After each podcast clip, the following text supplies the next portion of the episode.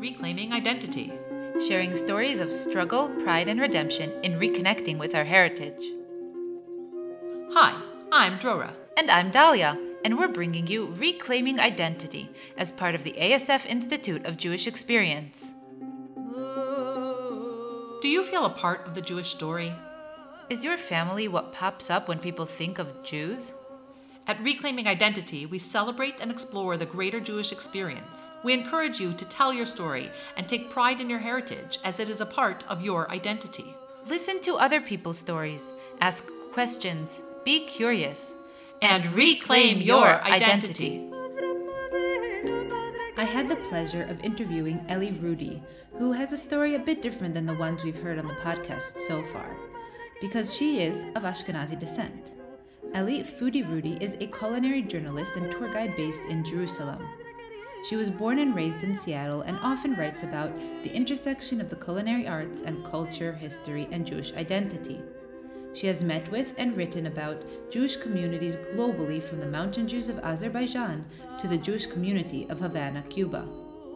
Ellie's articles have been published widely, including in Forbes, USA Today, Jerusalem Post, Jewish News Syndicate, and countless other news outlets around the world. She is the founder and organizer of Jerusalem Cooking Club, a social skill sharing club for young Jerusalemite foodies, as well as the food retreat Jerusalem Mix, exploring Israeli cuisine.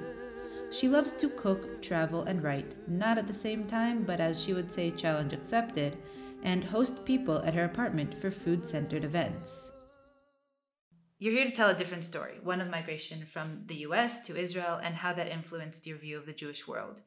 Do you want to give us a bit of an introduction of that view? Sure. So, my view of immigrating, of the Jewish world, of all that, I, I kind of frame it as this The US, as we know, is a melting pot where people are encouraged to become American and to become something somewhat singular, while Israel I view much as a mosaic where there are different tiles, different pieces, uh, different cultures, and they come to Israel and they're encouraged to retain their identity and celebrate their identity.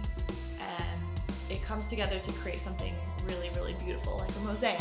So that's kind of how I how I frame the difference between US and Israel, where I came from and where I am now. And like you mentioned, I came from Ashkenazi Jews. And my definition of that identity or my experience with that identity is a pretty, I guess, what you would say, average view of American Judaism, which is something that is Ashkenazi, I think. I think that's like what we view as the norm. And, you know, it's eating bagels and lox. It's kind of this like post Holocaust mm-hmm. view. Whereas in Israel, I think that perspective completely changed. The this mosaic includes different types of people, includes different types of cultures and foods and colors and when I came to Israel, I, I really saw that. I saw even even the language is a bit different. I, have a friend who who tells this well, but she was born in the U.S. and her daughter was born in Israel, and she said her the daughter said to her mom like, "Oh, wh- where were you today?" She said, "Oh, I went to I went to a bris," and the daughter was like, "What? A bris? What's that?" And she's like, "You know, a bris, like a brit milah." And she's like, "Oh, a brit? Why didn't you just say that?" And so I think. Uh, I think there are many ways that you can see in Israel that this is kind of a, a place of a mosaic, and that's what I think makes it really beautiful. I I definitely agree, but I'd say what's maybe interesting is where you come from specifically in the U.S. Can you mm-hmm. tell us a little bit about where you were born and mm-hmm. where your mm-hmm. family is from? Absolutely. So I'm from Seattle. That's where I was born and where I grew up. And my family goes back a few generations in the US my mom's family is originally from Poland, from the Shtetls in Poland. My dad's family is from, I think, Ukraine, Germany. I have more of a connection to my mom's side of the family. But in Seattle, growing up, it was it was a really interesting mix of people. I think it was mostly Ashkenazi, and then we had we have still today a large community of Jews from Greece and from Turkey. So I had a bit of influence from that growing up as well. Which is why I think it's interesting because I, I definitely agree that the US today is more Ashkenazi, mm-hmm. but th- its roots were Sephardi. Obviously, they didn't come to Seattle directly, Mhm. but um, there's a large Sephardi base uh, that really brought the Jews to to the U.S., which I think is interesting. And you came in contact with some of that Mhm. um, those Sephardi roots. Yeah. Um, so when when you were young, were you told stories of your grandparents, your great grandparents' old country? Yes, I definitely was. More from my mom's side. I was told, well, first of all, one interesting story is my so my family came frum a few different shtetls in Poland and they came to the US uh, to seek a better life for, I guess, economic success. And they went to the US and they realized this isn't like kosher enough for us and this isn't from enough for us. So they ended up going back to Poland after they moved to the US. When this was this? this was this was probably in the 30s. I think maybe the early 30s. They Mhm. went back. Um, well, actually, first they had a child in the U.S. Then they went back. It was before the Holocaust. Then when World War II broke out, the Holocaust started happening. The reason why they were able to get back to the U.S. is because they had a child who was born there. Ah. So the stories I heard from the old country were actually the stories I heard were most of that mostly of that transition between the old and the new and the new and the old. This isn't particularly the old country, but it's maybe the old country perspective. My great grandfather would go and get kosher geese for like holiday meals, Shabbat meals, and there's a story of him uh, on the way back from getting one of this a goose and he was speeding on the road because he wanted to get back in time for Shabbat.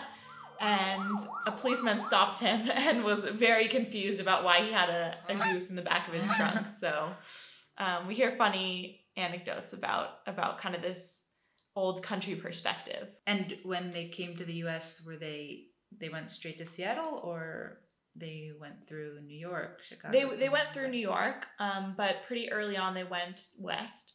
My dad's side of the family as well went to San Francisco 1st Mhm. Both ended up in in Seattle.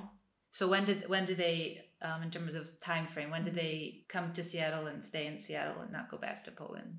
When was that? Ah, so that was that. I'm not sure exactly. Um, it was my grandmother who was born in '39, grew up in Seattle, Ah, so it was quite early. Going back to your experience in Seattle, you said that it's mostly Ashkenazi, but there is a strong uh, Sephardi Mhm. community. What was your interaction with them? Did you feel a distinction between the Mm-hmm. two communities there? So I, I definitely felt a distinction between the two communities to an extent, at least. Each of the communities had their own shuls and still have their own shuls. But growing up, maybe maybe it's because I was a bit naive, but I didn't feel like the separation between Ashkenazim, Sephardim, Mizrahim was um, a heavy thing. It was just kind of like, oh, you're from here, I'm from there. That's what it is. You have some different foods that you eat, and that's fine. Um, and of course, in Israel, there's it's there's a whole history there. Like there's discrimination, and um, even still today. But yeah, and I don't want to minimize that, but I think it's kind of like a light a light thing that there are just different people in Seattle and they belong to that shul, we belong to this shul. I guess similar to like I, I grew up in a conservative shul and other people grew up in Orthodox or Reform and um, it was just similar, just like different types of different types of Jews. But I actually did have some interaction with uh, especially the Turkish community because my grandmother's partner for most of my life um, was Turkish. So he brought into our family Ladino and Wow. different types of foods and a different culture, which was really special. Wow. Yeah. Wow. So that that's what I was going to ask. Where Mhm. where was the interaction? So would you say someone who didn't have a grandmother with a partner who was from that Mhm. community, how how would there have been the interaction? Because I understand like the different shuls and everyone's Jewish, but where where would you see the gathering or the interaction between the communities? I think it just really happened naturally. Like I, I think of so my grandmother's partner, uh, we grew up with with his daughter especially, and his grandchildren were like we we viewed them kind of like our cousin, um, and they were I don't know, just part of our community, and they were our friends and there was there was interaction that happened naturally. And it's funny because actually my cousin, so her mom is Turkish and her dad's Ashkenazi, so she used to call herself Ashkafardik, and it was just kind of like a an interesting, funny thing. But I I would say it was pretty pretty integrated. When you were growing up, were, was there were you in a Jewish school or in a Hebrew school, and what was sort of the narrative, the Jewish mm-hmm. narrative that you were um, hearing while you were there, and was it something that you connected with? So I was I grew up like I said conservative and I went to Hebrew school when I was quite young and Sunday school to learn for my bat mitzvah. And I went to a public high school. So my Jewish education was pretty much when I was a young person and then up until my bat mitzvah. And then after my bat mitzvah, my parents found it important for us to continue learning. Mm-hmm. Um, so we we were in a kind of like an after school Jewish program. During during school, I was with a whole range of different people. And then after school, I would usually be with the Jewish community. And I felt very much a part of the like larger, I would say, American Jewish narrative. It's, yeah, I guess, I guess I would define that narrative at that time as being, I'm from Europe originally. Um, my family came here you know, maybe during the 30s or 40s, and they were very poor, but they made it, and now we're here, mm-hmm. and now we have some, we retain some traditions.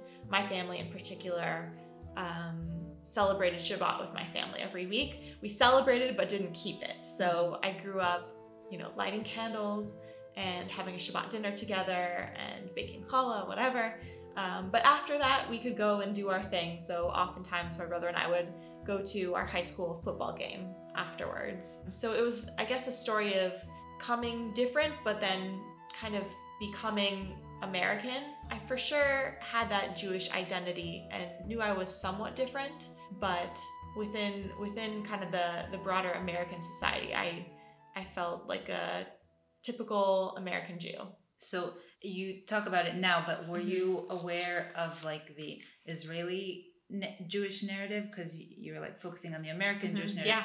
You were you aware that there was like a world outside of American Jewry? Not at all. Not at all.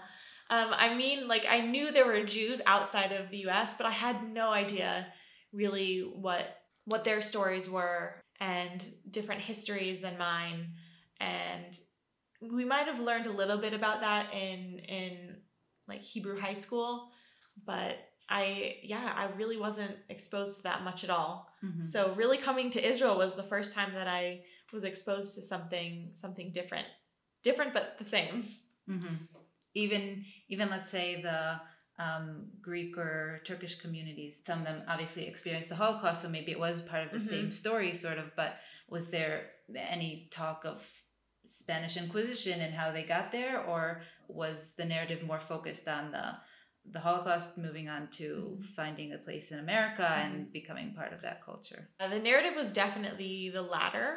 We did learn about um, how the Sephardim came to the US and Seattle. Mm-hmm. Um, but yeah, the narrative was pretty much the latter. So you said when you came to Israel, it was the first time you were exposed to it, sort mm-hmm. of. What what was that experience like? What what do you mean you were exposed to it? Like mm-hmm. how did that come about and what were you feeling at that moment as an American Jew, um, realizing there's this other part? So the first time that I that I came to Israel, I was 17. I was here on the science program in Haifa. And I think really that was the first time I was exposed to like a North African Jew, mm-hmm. or at least one that identified himself as that. Um, and was that someone in your program or yeah it was someone in my program who mm-hmm. i'm still good friends with. And it so that was the first time i came and we didn't get to explore so much of the culture and we didn't get a tour around as much as i had hoped. But my subsequent my subsequent trips and finally moving to israel was the first time i saw just the the mosaic that that i referred to. Um, right now i'm a tour guide in the shuk I do culinary tours in the Shuk in addition to the my journalism. Um, and I think there you can just see, you can see the color, you can see the flavors, you can see the the language, the music, and it's it's all very it's beautiful. I guess that's the only word I have for it. It's you can see the distinct cultures, um, and you can meet people of all different backgrounds, and it's really soulful, I guess. And when you came into interaction with um, this mosaic, Mhm. what did it mean for you? when I when I came and saw all of this, I first of all was just really interested to learn more um, and interact more, and I found it really invigorating. It's interesting when I when I was growing up, I I didn't feel like I loved being Jewish so much. I was like, oh, I'd rather play sports than go to Hebrew school mm-hmm. for example. And when I came here and saw just the diversity and how compelling Judaism is and the Jewish people are as here in Israel, that is when I really started to love being Jewish. And I found so much so much to learn, so much to to experience, so many people to to interact with who are different than me. And I think I, I view kind of this as a personally, but I think also communally with difference comes growth and challenge and grappling with differences makes us more whole. And i view that i guess maybe that's one of the reasons why i made aliyah because it was a challenge and i grew from it. It was different. And i think that as a jewish people we're also so much more compelling so much more whole together. And i would say now i absolutely when i see different jewish cultures and people of different backgrounds I don't think it's mine. I mean, I think that I can respect that I'm maybe I didn't grow up that way and I can learn from these people, but and I definitely feel a stake in it. I'd say that what I see is Israeli and Jewish culture and it is in a part shared. I do feel that's a part of my like broader Jewish identity and I think that's that's amazing. The reason I ask is maybe more from a, a personal uh, place because obviously I'm half Ashkenazi and half Yemenite. Mhm. And uh, the Ashkenazi part survived the Holocaust, and so that's part of the story. But Mhm. the Yemenite part didn't survive the Holocaust and grew up in Israel. So Mhm. they still grew up with the story of the Holocaust. Mhm. And so my aunt, um, my Yemenite aunt, uh, goes with her students to Poland, um, and she really like feels the emotion of the Mm, Holocaust. yeah. And my grandmother said when she traveled, she didn't want to step into Germany because of because of the Holocaust. And they both grew up in Israel and grew up with those stories. Now, I just wonder if if there's a way where, if through education we could even get to a place where people feel that um, that that pain um, or want to go explore the the places where um, Iraqi Jews were kicked out, where Mhm. Yemenites made that difficult journey to get to Israel, where Mhm. Ethiopians made that difficult journey to get to Israel. Like, what if there's a point, if you had experienced it at any point, or if there's a point where in Israel you see that being like, um, or even in the US long term, um, thinking ahead, but um, where that's so much part of the story that they feel that pain that really surprised me that my Mhm. grandmother feels towards the Holocaust. Absolutely. I think, well, first, of course, there's the educational aspect. We have to know about the different histories. And I had the opportunity to interview a man from Iraq, and he told me about his experience and his family's experience during World War II. And I didn't realize that, like you mentioned, the Holocaust spread. It wasn't just this singular Ashkenazi thing. And I, once I knew about it, I became more interested in it and learned that the Jewish people, maybe you can kind of um, see commonalities between our experiences, even if we're from different countries and different places in the world. We definitely have a shared history, and I think we can definitely get to that point where we feel we have a stake in each of our different narratives, both, I guess, where they are different and where they're the same. And yeah, I. I'm always interested to hear stories of different Jewish experiences than mine, and I I absolutely view them as part of my Jewish narrative as well. Based on your experiences, then, what was um, what what choices aside from Mhm. moving to Israel did you make that maybe reflect uh, your interest in these in these topics? So I well in my journalism, I'm a, right now I'm a freelance writer. I write mostly for the Jewish News Syndicate, um, and I started a series with them about Jews from Arab lands and where, and I, I wanted to hear about their experiences. I talked to mostly people in Israel and the US, and I asked them about their experiences, their stories, their history, their triumphs, their successes, and some of the challenges that they've experienced. So I've been really interested in hearing different people's stories. And yeah, as a journalist, I, I try to impart those stories. So mm-hmm. I guess you could say that I'm part of helping to tell them, transmit those histories yeah, I'm also like I mentioned, I'm a tour guide of the Shuk. Yeah. And the Shuk is one of my favorite places in Israel, but it's also I think one of the places you can most clearly see this mosaic. And what I do on my tours is I bring people and I we taste different foods from from the entire Jewish world. It's amazing. Mm-hmm. Um, Yemenite food, Iraqi Kurdish food.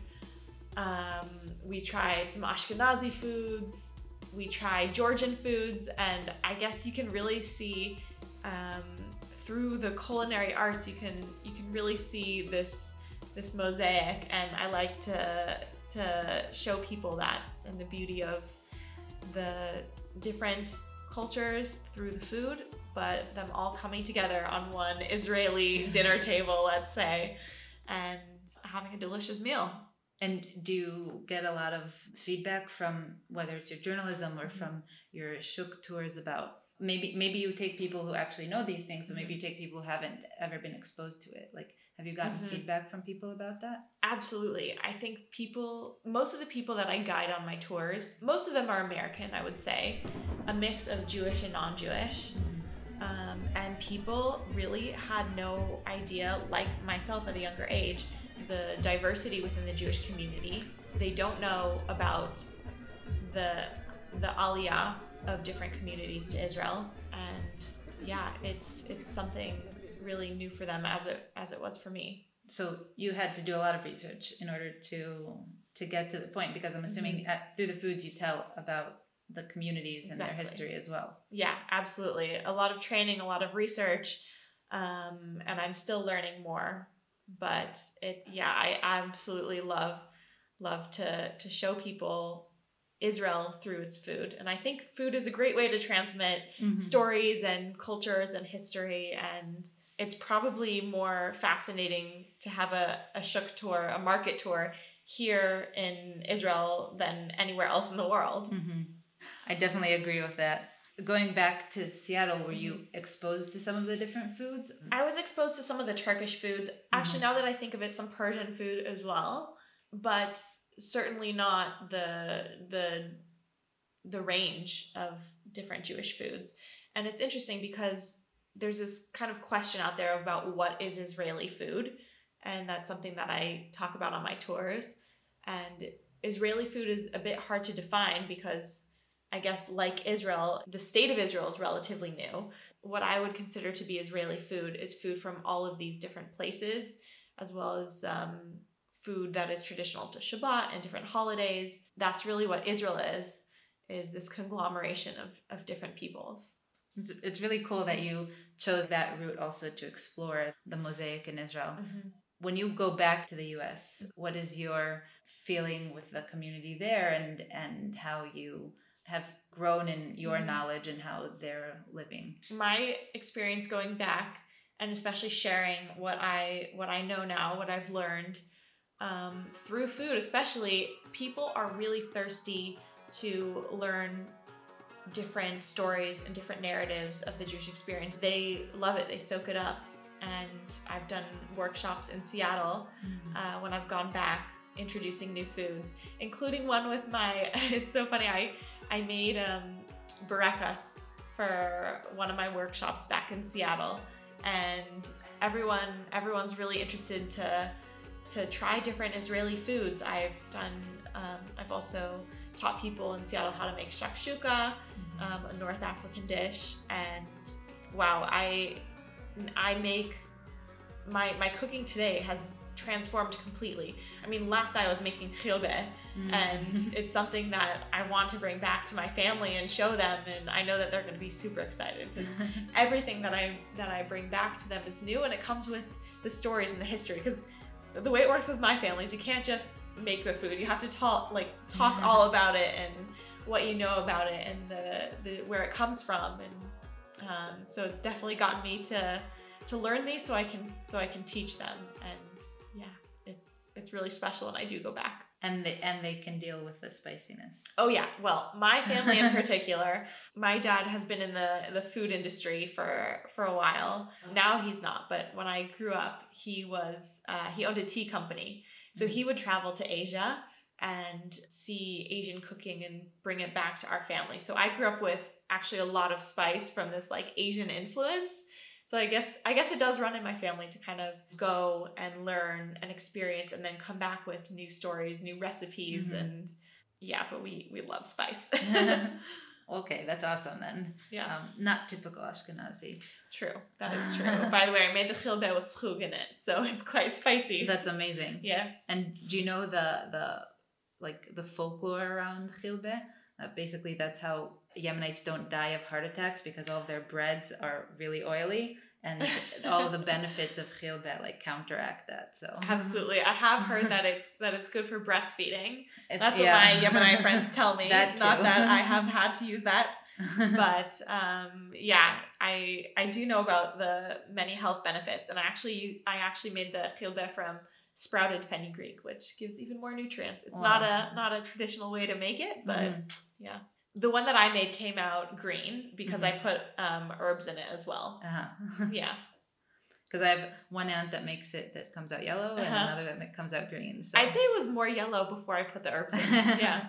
Um, so aside from going back, what if there was something that you could tell your younger self about the Jewish narrative? What would mm-hmm. it be? Mm-hmm this advice I may have heeded, but I would tell myself that learning about the Jewish experience, the Jewish history, um, in its completion and its mosaic is one of the most beautiful things. Um, it's us, it's our identity, and it's where we're from, and it's also where we're going. So I think for me, it's something that has not only been interesting, it's not only informed my personal life and my career, even, it's something that really makes life whole and beautiful and worth living. And that's definitely something that we should explore. And uh, it's also something that's worth being preserved. So, if there's something that you want uh, some future generations to know about Jewish heritage, what would it be? I would say that it's likely a lot more full than you know. So I'd like them to know that I guess like I said, it's it's worth exploring and learning. Be curious about it. Go out and meet people who are different and learn from them. And once you do that, I think you can kind of see where you can bring in different stories and cultures and perhaps even foods into your own life and your own definition of your Jewish identity. Would you say food is the best way of preserving this culture? I think that food is definitely um, one of the best conduits to to learning about different peoples and sharing with them and and opening up to each other. But I think the root of it is really just storytelling, um, and yeah, that is what connects my my journalism and my shuk tours and everything that I do today. I also have a cooking club, by the way, mm. um, and I would say storytelling and food kind of makes that storytelling easier. If you sit down with someone, um, especially as Jews, we have to have food, and I yeah, I think it's definitely one of the best ways. But I guess being curious about stories and be willing to tell your own and storytelling is really really the best way. I think. Yeah, that's it. well, thank, thank you. you. so much. Thank you for having me take part, even though my story is a bit different than the rest. I think, uh, yeah, maybe that's a good lesson for us it's good to be open to these things. Yeah. So, thank you. Thanks. Thank you for listening. Reclaiming Identity is produced and edited by Moshe Singer and executive produced by Dalia Arusi and Drora Arusi. Our theme music is by Vanessa Paloma. Be sure to check her out on Spotify. Be a part of the reclamation. Subscribe to the Reclaiming Identity podcast on our website, instituteofjewishexperience.org, on our Facebook page, Spotify, or Apple Music. Follow our programs on our website and the Institute of Jewish Experience channel on YouTube, and please help support these and other ASF Institute of Jewish Experience efforts by donating today.